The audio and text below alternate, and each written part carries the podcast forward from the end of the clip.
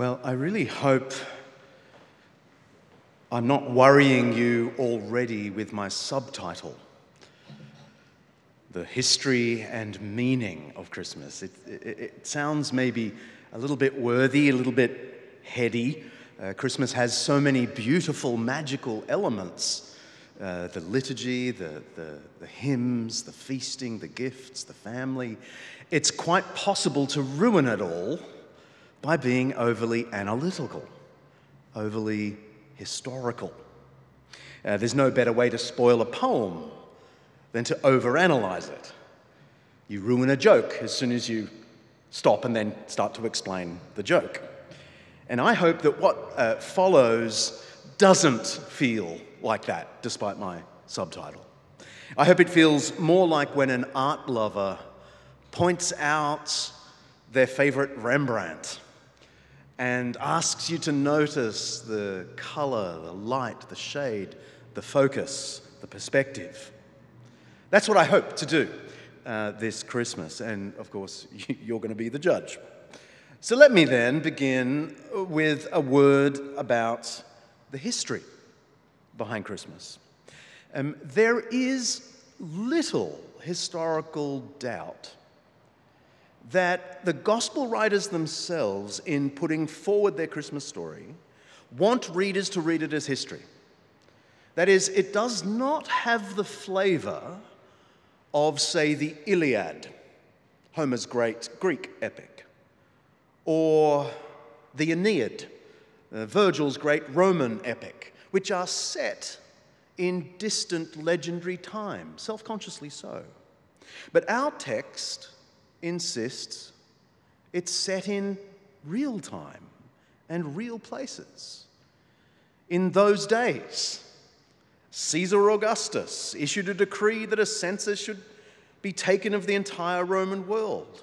Then he stops to give us this little detail. Oh, that was the first census that took place while Quirinius was governor of Syria, expecting you to know that there were two, or maybe three. And everyone went to their own town to register. So Joseph also went up to the town of Nazareth in Galilee, to Judea, to, uh, to Judea, to Bethlehem, the town of David, because he belonged to the house and line of David. The thing is, we know the precise dates of Augustus. We know broadly the dates of Quirinius. We know of at least one census right around this time though Luke is probably referring to an earlier one. We know of Syria and Galilee and Nazareth and Bethlehem. They're all real places that have left first century remains, and you can go there and look at those remains. The next chapter of Luke, which begins the adult ministry of Jesus, begins with even more historical precision. This is a reading no one wants to get uh, to have to do publicly. In the 15th year of the reign of Tiberius Caesar, when Pontius Pilate was governor of Judea, Herod, tetrarch of Galilee, his brother Philip, tetrarch of Iturea and Trachonitis, and Lysanias, tetrarch of Abilene, during the high priesthood of Annas and Caiaphas. You read that and you think, well, am I in a history lesson suddenly? But the thing is, we can place every one of these figures from extra biblical sources. And cross matching them, we can know that the date he's specifically referring to is AD 28. Now, my point isn't that we can verify all the details. Of course, we can't. And when you think about it, most things that happen in our lives, even if you keep a diary, won't be verifiable to future generations of historians. Just doesn't leave evidence beyond your own evidence.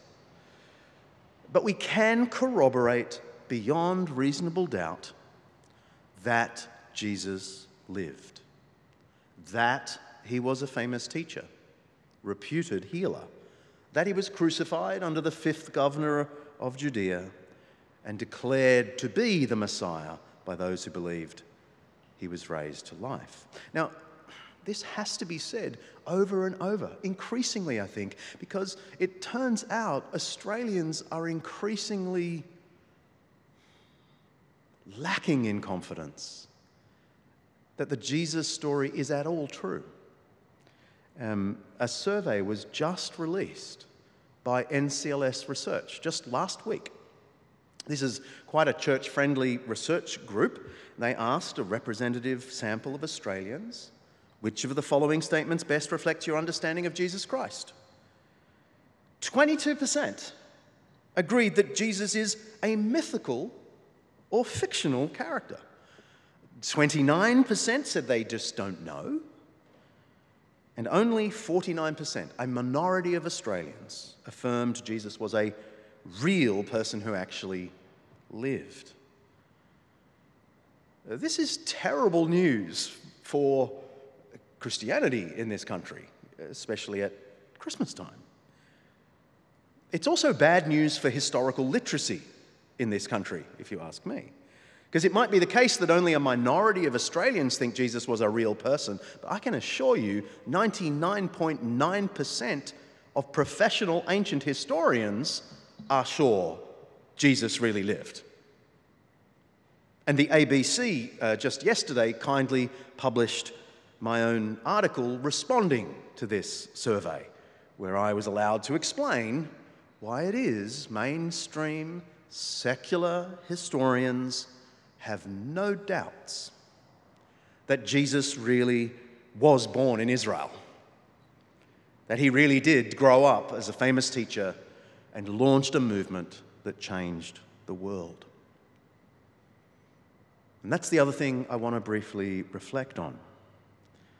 The ways, or at least one of the ways, Jesus changed the world. And this brings us to the meaning of Christmas. I know there's a lot of um, talk about the true meaning of Christmas. You know, um, conservatives, you'll hear say the true meaning of Christmas is family values or Christian culture or something. Progressives say the true meaning of Christmas is look after refugees. Jesus himself was temporarily a refugee. I heard the Prime Minister say um, the true meaning of Christmas is love and acceptance. Now, I have sympathy for all of these true meanings of Christmas. I just think they're back to front. I'd prefer to say that Christmas started a revolution in how we think about God, and therefore in how we think about a good life. And it's important to get the order right. A new thought about God Himself that leads to a new vision of the good life. And I can state the, the revolution I'm talking about very simply. The Creator, it turns out, is humbly disposed toward us. The Creator is humbly disposed toward us. Everything in the Christmas narrative emphasizes humble service over power. The contrast is really quite striking in our passage. Emperor Augustus flexing his muscles in a census, which of course is all about extracting more money, working out how many citizens you have, and so on. But God makes his move, we're told, humbly amongst the lowly the Messiah is born in a nondescript village of maybe only 600 people in Bethlehem to peasant parents. And to add to that, there's no room for them. Joseph went there to be registered with Mary, who was pledged to be married to him and was expecting a child while they were there. The time came for the baby to be born, and she gave birth to her firstborn, a son. She wrapped him in cloths and placed him in a manger. Why? Because there was no guest room available for them. This is actually the first of three references to manger in the passage that was just read to us. It seems to be a key term. Luke is emphasizing manger. And of course, a manger is not a royal cot, it's an animal feeding area. Scholars are still debating whether it means the animal feeding room or whether it means the trough. Either way, it's not great. It's the lowest of the low. It's humble. And um, the opening lines of John's gospel, also just read to us, interestingly, don't have a Christmas narrative, but make exactly the same point, but in theological terms. In the beginning was the Word, John says in his opening uh, sentence. And the Word was with God, and the Word was God. And then by the end of that paragraph, he says, The Word became flesh and made his dwelling among us. The Word that was God has become flesh. Now, if you know anything about uh, the Greek language in which the Gospel of John was written, you know that uh, Greek has five or six different ways of describing the human being. And it's in a, it's a kind of hierarchy of description. So the highest level is pneuma, uh, is pneuma meaning spirit. And then it is psychos, soul or psychology, we might say. And then it is nous, mind. Then it is cardia, heart or emotion. Then it is soma, the whole body. And down the bottom is this word here ho logos sarx egeneto.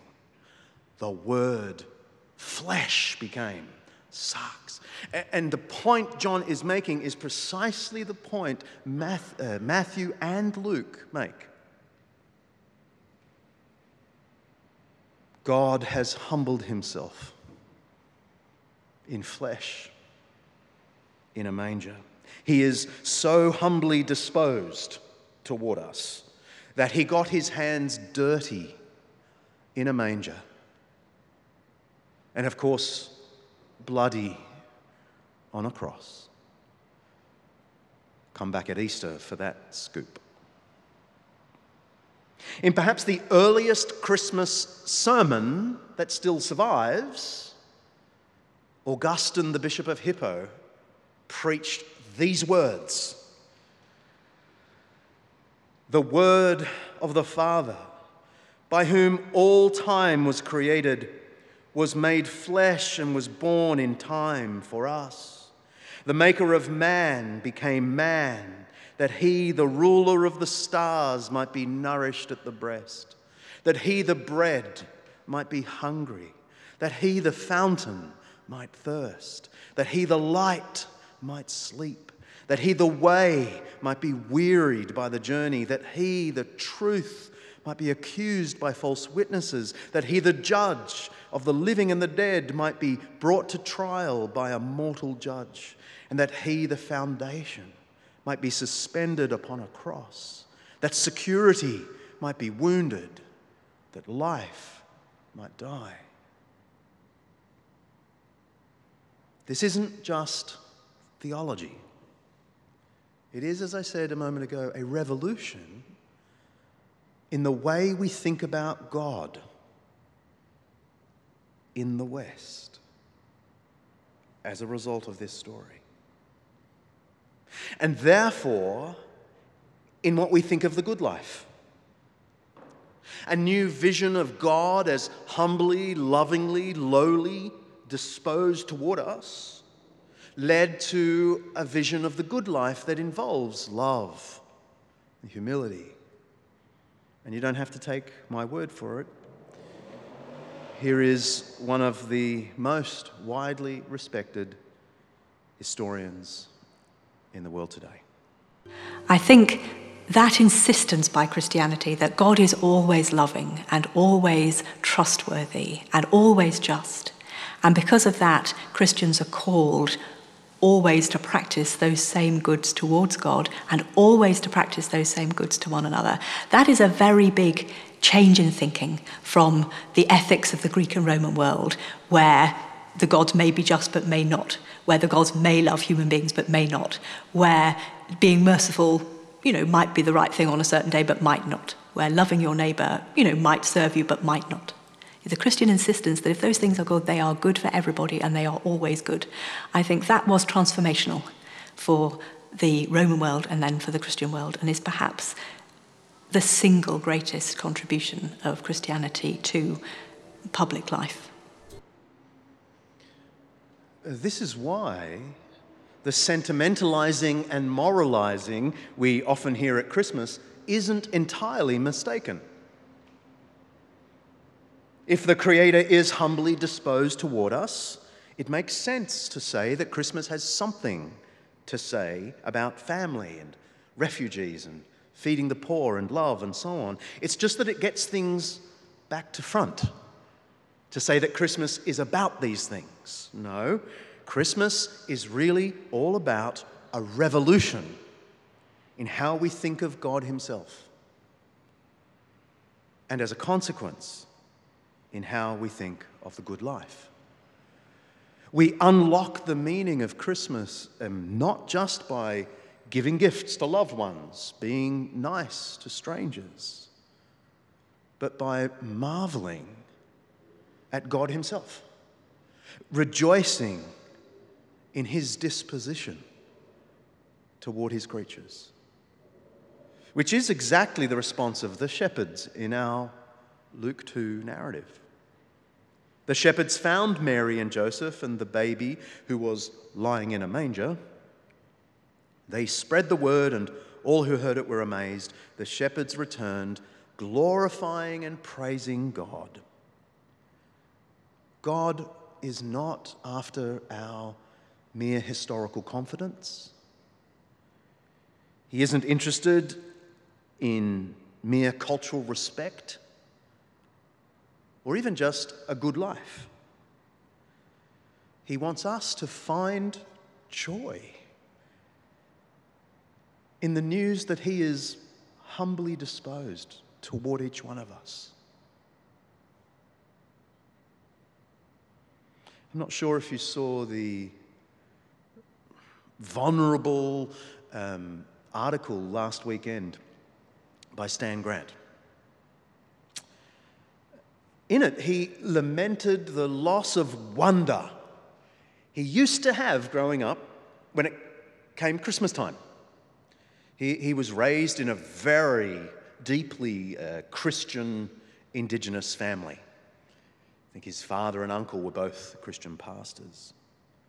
Now, uh, Stan Grant isn't sure he retains any of the faith, but he recognized something has been lost in society and in himself. And he wrote this. He speaks of a cynicism that has pervaded society and has fractured bonds of tradition and family and community and faith, particularly Christian faith. What are we left with? He asks. A society obsessed with cartoonish cancel culture, debilitating contests for recognition, and poisonous identity wars, all of it like a cancer eating democracy itself. There is little transcendence, just inherent pessimism and hopelessness. My Christmases are sadder now that my grandparents, uncles, and aunties are gone. Our world is immeasurably poorer for the loss and derision of faith and the substitute of cynicism. I'm sure every Christian who read that article wanted to ring him up or tweet him or get locked in a room with him and just say, the answer to this lament is to look once again at the history and the meaning of Christmas, to embrace this revolution in how we think about God. God is humbly disposed toward us. And if that's true, that is certainly the antidote to the pessimism and hopelessness Stan Grant speaks of, and to the cancel culture and identity wars. If God Himself has come to us in humility, the gentleness, and grace, if that's true, that is the key to transcendence to hope, to joy, and yes, to our grace toward our neighbor. But it begins with wonder at the message of Christmas that God became sarx, flesh, laid in a manger. God is humbly disposed toward us. Merry Christmas. Our Lord, please, will you write your word on our hearts? And wherever we find ourselves in our journey toward or away from the faith, help us find joy in the news that you are humble toward us. You come to us in grace and mercy. For we ask it in the name of Jesus.